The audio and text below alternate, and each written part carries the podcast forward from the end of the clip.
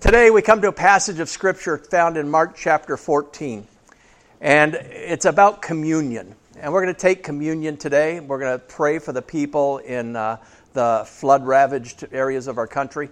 And uh, we're going to expect God to do something. But before we start that, I want to tell you a story about a guy named Bill Fuqua.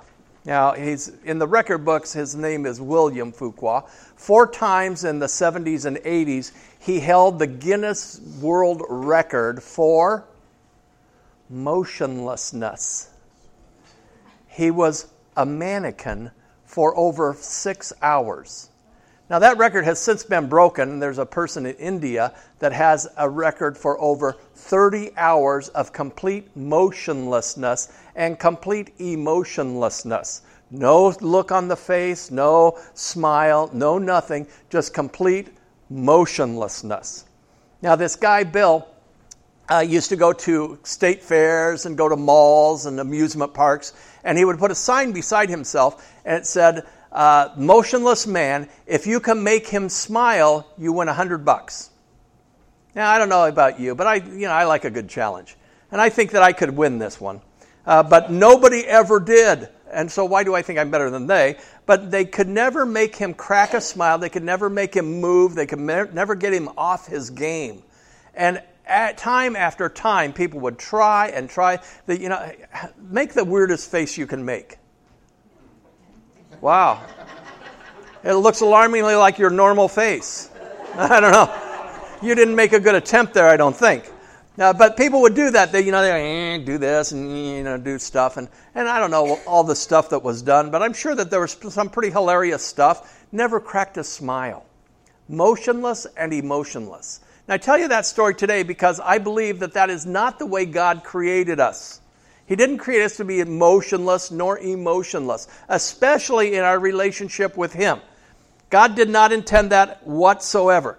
So we come to this phase in Jesus' life where he's nearing his death. And he gets up to this point and he has a plan.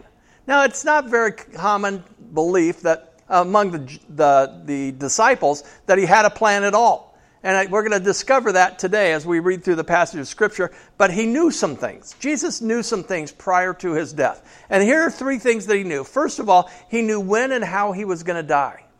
He knew how he was going to die. He knew when he was going to die. He knew some stuff. Now, you can imagine prior to his actual death that that would weigh heavy on him. One of the worst things in the world, I think, is to know when you're going to die.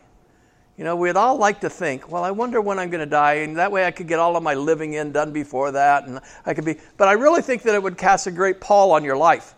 And it would cause you to have some great fear, anxiety, and great reticence to go out in public, maybe. And probably you would withdraw a lot. And so Jesus has this knowledge. Also, he knew that he was going to bear the weight of sin of the world. Now, I don't know if you have a lot of oomph to take on your own baloney, uh, but he was going to take on not only the, the baloney of his disciples, but he's going to take on the baloney of the entire world all of the things that had been done wrong was going to be heaped on his shoulders, and he was going to pay the penalty for all the wrong that had been done. He also knew one other thing. He, was going to, he knew that he was going to experience separation from the Father okay, at his death. Now, I often think about that time in the Garden of Gethsemane there where he's praying, you know, and, and he's really grieving, and he's saying, uh, he tells his father, you know, if there be any other way for me to experience this, I would be great with that. I'd be really fine with that. But if not, your will be done, not mine. I think that when he was praying that prayer, it wasn't the physical pain that he was ex- thinking about the experience of. He was thinking about the separation from his father. And sometimes we think, you know, I could have gone three days. You know, because that's really all he experienced three days of separation from his father before he was risen again. But I often think that if we knew how wonderful it is to be with God, that we would grieve over the loss of a second. And Jesus grieved that loss. So he knew some things about that. Now, in spite of this great pressure that he had upon him, he does something loving for his disciples. He does something loving. He cares about the people that he's going to leave behind. So let's pick up the passage here in Mark chapter 14, verses 12 uh, through 26, and I'll just read it to you. On the first day of the festival of unleavened bread, when it was customary to sacrifice the Passover lamb, Jesus' disciples asked him, Where do you want us to go and make preparations for you to eat the Passover? So he sent two of his disciples, telling them, Go into the city, and a man carrying a jar of water will meet you. Follow him. Say to the owner of the house he enters, The teacher asks, Where is my guest room where I may eat the Passover with my disciples? He will show you a large room upstairs, furnished and ready. Make preparations for us there. The disciples left, went out into the city, and found things just as Jesus had told them. So they prepared the Passover. When evening came, Jesus arrived with the twelve. While they were reclining at the table eating, he said, Truly I tell you, one of you will betray me, one who is eating with me. They were saddened, and one by one they said to him, Surely you don't mean me. It is one of the twelve, he replied, one who dips bread into the bowl with me. The Son of Man will go just as it is written about him. But woe to that man who betrays the Son of Man. It would be better for him if he had not been born. While they were eating, Jesus took bread, and when they had given thanks, he broke it and gave it to his disciples, saying, Take it, this is my body. He, then he took a cup, and when he had given thanks, he gave it to them, and they drank from it. This is my blood of the covenant, which is poured out for many, he said to them. Truly I tell you, I will not drink again from the fruit of the vine until the day when I drink it new in the kingdom of God. When they had sung a hymn, they went out to the Mount of Olives. Now, Jesus makes a couple of assertions here about communion. And like I said, we're going to celebrate communion today. So I want you to take these assertions to heart. The first one is prepare intentionally for communion. Prepare intentionally. We see in Jesus' life here, you know, uh, uh, we see him, he's got some specific plans that he has made. He knows where the man's going to be, he knows the house that the man's going to go to. He sends his disciples to make preparations for him there. Now, Behavioral scientists have discovered that we usually see things that we are prepared to see. Now, here's the name of that it's called reticular activating system. And if you expect to see something, you will find it. Now, how many of you have ever bought a car? Okay. How many of you thought that you had the only car like that on the road when you bought it? However, after you bought it, you saw them everywhere.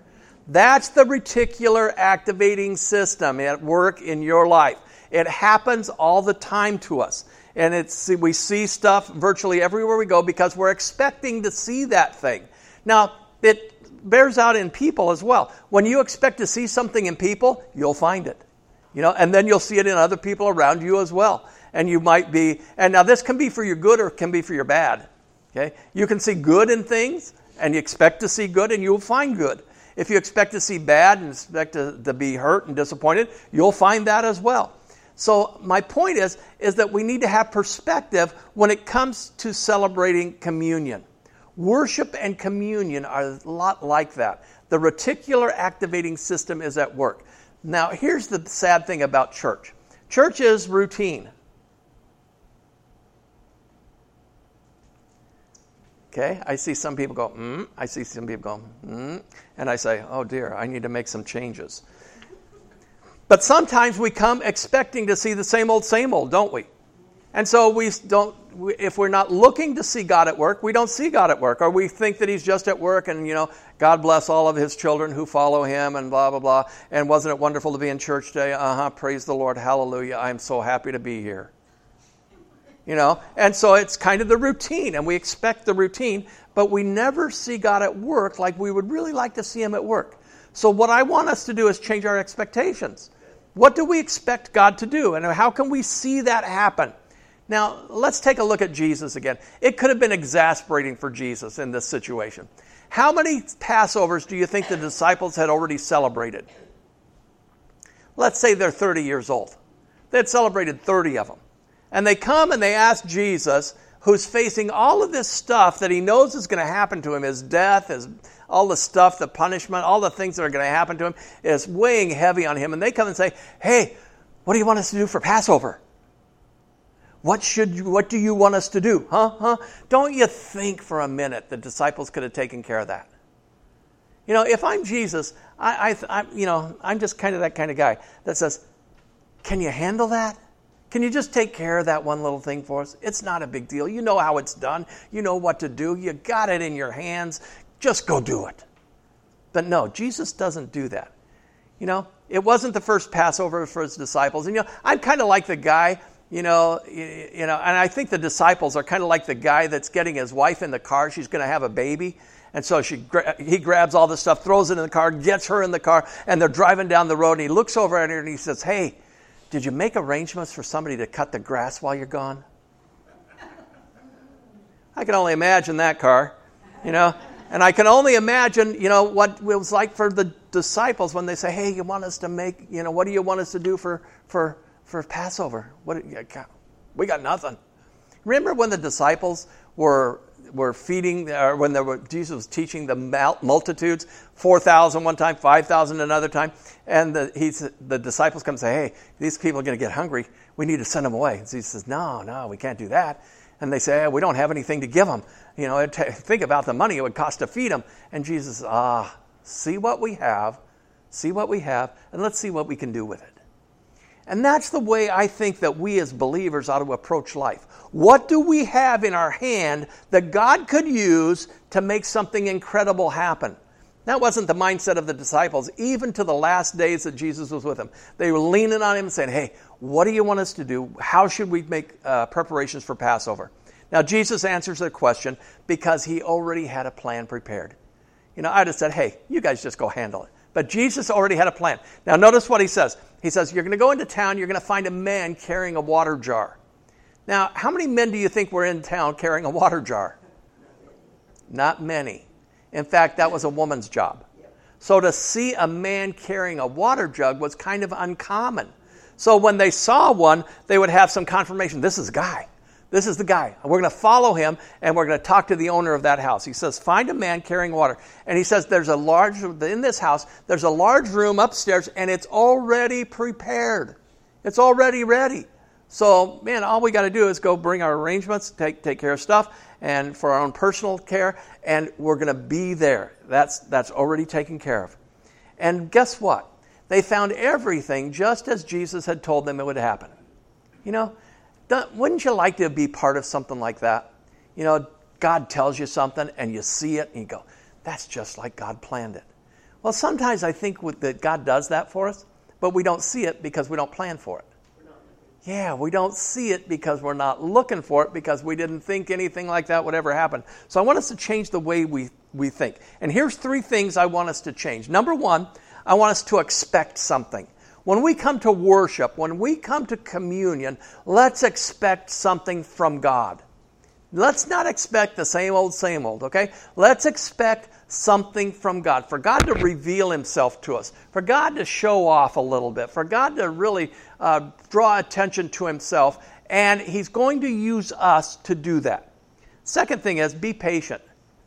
Be patient because sometimes we have some lofty goals, maybe we have some lofty expectations, and they don't get fulfilled. What happens when that happens? Oh, we get disappointed, don't we? In fact, disappointment is made out of unfulfilled expectations. So if something you are expecting doesn't happen, we get disappointed. So be patient. God, in His time, will always show up. The third thing is I want us to avoid empty ritual. I want us when we come to communion, not to just expect the same old, same old. I don't want us just to do it out of routine. Okay, we do this. And, you know, in fact, I can tell when we rely on routine. If I do this when we are taking communion and I do this, you all do this because that's what you expect. If I do this and hold it and I say, okay, and I say the, the, the, the words that many times are said, and then I say, but now let's take a look at, most people are going to be doing this because that's our routine. I want us to avoid empty ritual. Um, St. Patrick, uh, when he was around in the fifth century, uh, he was baptizing a king. And as he was baptizing a king, the king had this really sharp pointed staff that, uh, that was with him. And inadvertently, while, while he was being baptized, St. Patrick leaned on that staff. And the staff was really on his boot, and the point part of his boot. And it pierced his boot, pierced his foot, and blood went everywhere. But, you know, St. Patrick, he's baptizing this guy. He doesn't even notice this is going on. So as they get done, you know, he concludes the baptism. He, St. Patrick steps back and sees this pool of blood. And he goes, what, Why didn't you tell me? Why didn't you say something to me? And here's what the king said. The king said, I thought it was part of the ritual. yeah. Sometimes we do that, don't we? We get so caught up in the ritual that we forget the significance and the meaning of what we're celebrating. Now, um, I'm not so sure that we often make a lot of advanced preparation for worship. I can imagine these kinds of conversations going on before we reach church. Why was my breakfast burned? Okay. Why was my breakfast? Where was my breakfast? Or what was my breakfast? You know, we have all those kinds of things going. Uh, and, and here's another one Are you going to be there all day? You know, how many of you think church goes too long? Don't raise your hand. Okay. Another thing, getting ready to go out to the car. Where's my Bible? I haven't seen it since last Sunday. Ouch. Okay, okay. Here, here's dad. I'm going to start the car. If you're not out there in two minutes, I'm going to leave without you. And I'm telling everyone that you're the reason I'm late every week. Mom responds with this George, if you would help with the kids instead of barking orders, we might be ready. Get everybody in the car, kids in the back seat bickering like crazy. Mom says, Let's at least smile when we drive in the parking lot. And as we smile and drive in the parking lot, there's another family that just got out of their car. They're all holding hands. They're moving up to the church. And oh, couldn't we be a family just like that? Probably is that you are a family just like that. They just got done putting their smiles on. Okay? So sometimes I think that we don't really make advanced preparations for when we come to worship, when we come to have communion. So here's some preparation suggestions I have for you. Begin the night before. Don't begin Sunday preparing for worship. In fact, if you started Sunday, that might be an advanced preparation for many of us. But begin the night before, because I think a lot of things that happen in church or don't happen in church are because of the things that happened Saturday night, the night before. Kept us up too late, kept us involved in some stuff we shouldn't have been involved, whatever it is. Prepare the night before, begin doing that. Then, as you get up on Sunday morning, listen to Christian music. Just change the atmosphere in your home. Listen to some worship music as you get ready to come to church. Listen to it on your way to church, and maybe the kids won't bicker in the back seat. Okay? Read the Bible before you come to church. Read it devotionally. Read a little devotion, just to take a yeah, take a minute and, and say, let's see what Jesus did in this passage here. Let's just take a look. Okay? Fourth thing, arrive early. Get here early so that you can kind of settle in, get a cup of coffee, have a donut or two or three, and just settle in and say, uh, greet your fellow worshipers and, and just have a, a, a good time. I, I, went to my sister's church in uh, Phoenix, and they have a large church, and they have five services on Sundays. And, and, and you know, that, that's pretty cool. Uh, but and that's not the goal of the church. But the thing that struck me was that when I was leaving, there were people already lined up they had them lined up in this big area. You had to leave and go out the sides. And in the middle of their large foyer, there were it was all roped off, and there were probably two, three, four hundred people waiting to get in. And I thought, these people came early. These people came early, and they're ready to hear God say something.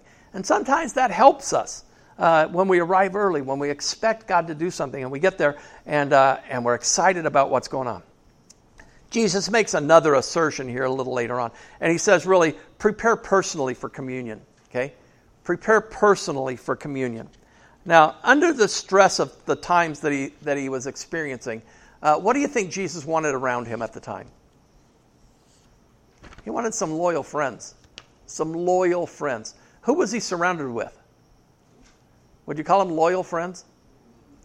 Eh, they had their ups and they had their downs. Uh, in John 13, 21, and we don't have this on the, on the outline, uh, but after saying these things, Jesus was troubled in his spirit and testified, Truly, truly, I say to you, one of you will betray me. One of you will betray me. Judas. I mean, that guy was a good actor, don't you think? Now, Jesus is getting ready. He sits down with his disciples in this upper room. And just out of the, you know, the first conversation we have recorded in this is not, hey guys, it was great to see you, blah, blah, blah. No small talk. The first thing out of Jesus' mouth at the dinner that we have recorded is, one of you guys is going to betray me. Now you can imagine that that would shock and alarm most of the guys there. In fact, it should shock and alarm 11 of them. Shouldn't shock one of them, should it? Well, it might shock him because he's found out. But you know, you see Michelangelo's, oh, I'm sorry, Leonardo da Vinci's uh, portrayal of the Lord's Supper, and they're all just kind of, you know, having, you know, good time. I think it was really a sad time. I think the Lord's Supper was really a sad time initially when Jesus said, One of you guys is going to betray me. Now, the reason I say that Judas is a good actor is simply because nobody said, Yeah, it's that Judas guy. You know, he had fooled them for three years. Nobody said, I think it's Judas. What did they say? Is it me?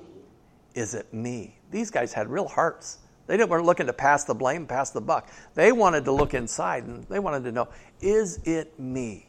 What about me? What, what maybe, gosh, I don't know. I know my condition. I know what, what kind of stuff lies within me. It could be me. Is it? And Jesus says what? It's the one who dips in the cup with, or dips in the, its bread with me uh, and eats with me. Now, what was significant about that? In Jewish times, you know, dinner was, eating together was more than a social event. It was something where they were bonded, where there was a sign of brotherhood, where there was a sign of camaraderie, where there was a sign of togetherness. We're in this together. So when Jesus says, it's one who dips in the bowl with me, he's saying, boy, that is betrayal of the utmost kind. Because when you dip in the bowl with me, what you're saying is, I'm with you. We're one. We're a brotherhood. We're united together. And one of you is going to do that, but man, you don't mean it at all. You're a hypocrite. You know, he doesn't say those words, but that's essentially what he says. So, Judas, he's a good actor. You know, another one of them later on, you know, in a, in a day or two, is going to deny Jesus.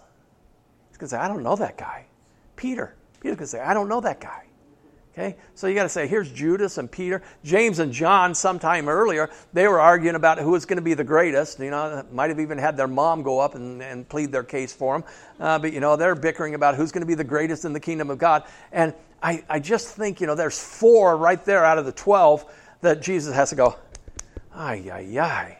What are the, what, are, uh, can I leave this whole thing to them? But Jesus does he trusts them with what he's going to leave them.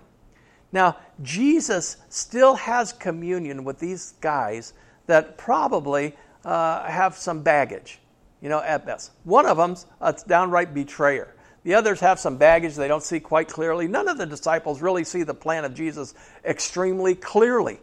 And so Jesus still goes ahead and has the Lord's Supper, has communion with a lot like this. Now, what about us? You know, sometimes we look around, you know, or we might have to use our evaluative eye. We don't judge, do we? But we do evaluate every now and then. We evaluate people around us. Mm, probably shouldn't. Probably shouldn't. But we do evaluate people around us. And, and we say, oh, and gosh, I can't be with them, or I can't be with them, or I can't do this, and I can't do that. And I want you to know that when you take the Lord's Supper together, you're dipping your bread with each other. We become unified in the cause of Christ because it is Christ who lives in us. Now, Paul tells the, the people at, at Colossae, I think it is, he says that this great mystery of, of this thing in Christ is that Christ is in you and it's the hope of glory. It's the hope of glory. Now, the word hope means that it's going to happen, and glory means that God's going to show up. Christ in you is where God's going to show up. You know, in your next week, you're going to have some times where people are going to need something from you, or they're going to need some encouragement, or they're going to need, something. You might run across something like is happening uh, in, the, in the South right now with all of the flooding. And you might say, boy, you know, something like that. I need to rally to that. I need to be used by that. I need to be the person through whom God shows up because He is in me. Now, Jesus has people with has people in his group like that, and he says, you know, we're all one. We're united in this thing. Now, we also look around maybe sometimes and see people have been hurtful to you or to your friends. And so we say, you know, I don't know that I want to dip my bread in the cup with those guys. You know, I don't know that I want to be united with them.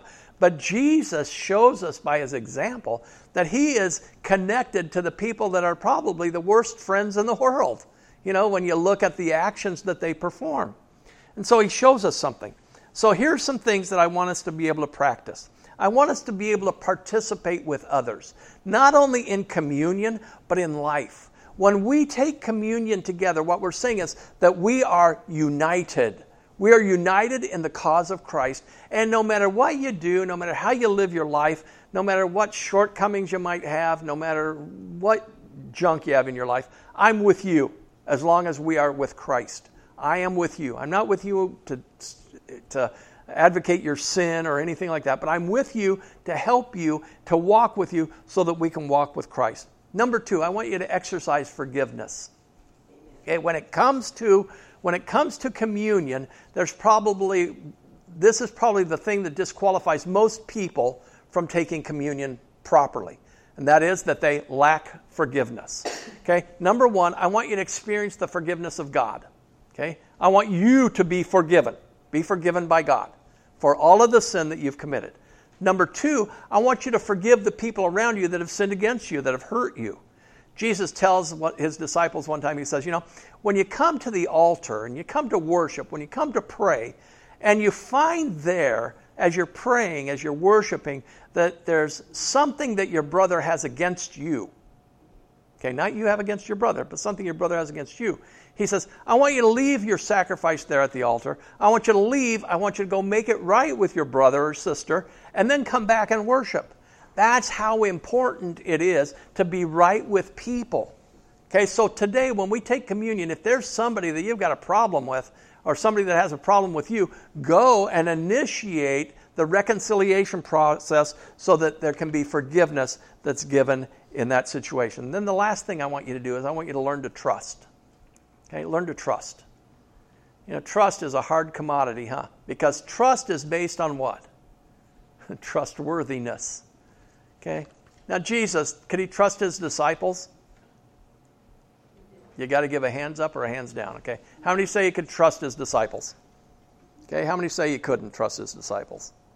okay, we've mixed the house again. Okay, I want you to learn to trust the sovereignty of God. Okay, number one, Trust the sovereignty of God. And that is when things look like they're going haywire, when the things look like they're not quite going what I expected them to look like, I want you to trust the sovereignty of God. When things go wrong for you, maybe that's God's way of redirecting you. Maybe that's God's way of connecting you with someone else. Maybe that's God's way of showing you that there's another way. But make sure that you trust the sovereignty of God. Okay? And that is that I've done everything I can do to make things right, and now I just trust the sovereignty of God to take care of stuff. You know, I can't tell you how many times I've prayed and asked God, uh, you know, to reconcile things in my life. And I say, God, put that person in my path so that I can initiate reconciliation. And it's amazing how often that happens. Just let me have eyes to see that person. And when I see that person, I'm going to remember what you did with the guy with the water jug. Send your disciples to find the guy with the water jug, follow him.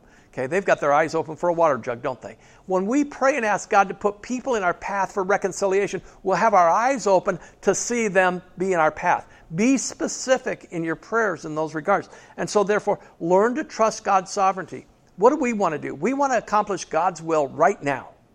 Right now. And sometimes that's a good thing. Sometimes God doesn't provide the avenue for that to happen and he's waiting for stuff. I don't even know what he's waiting for, but he's waiting for stuff to align for him to get the bigger purpose beyond my personal things in order. And so he wants the bigger picture to be fulfilled as well. Learn to trust God's sovereignty. When you learn to trust God's sovereignty, you know what goes away? Worry.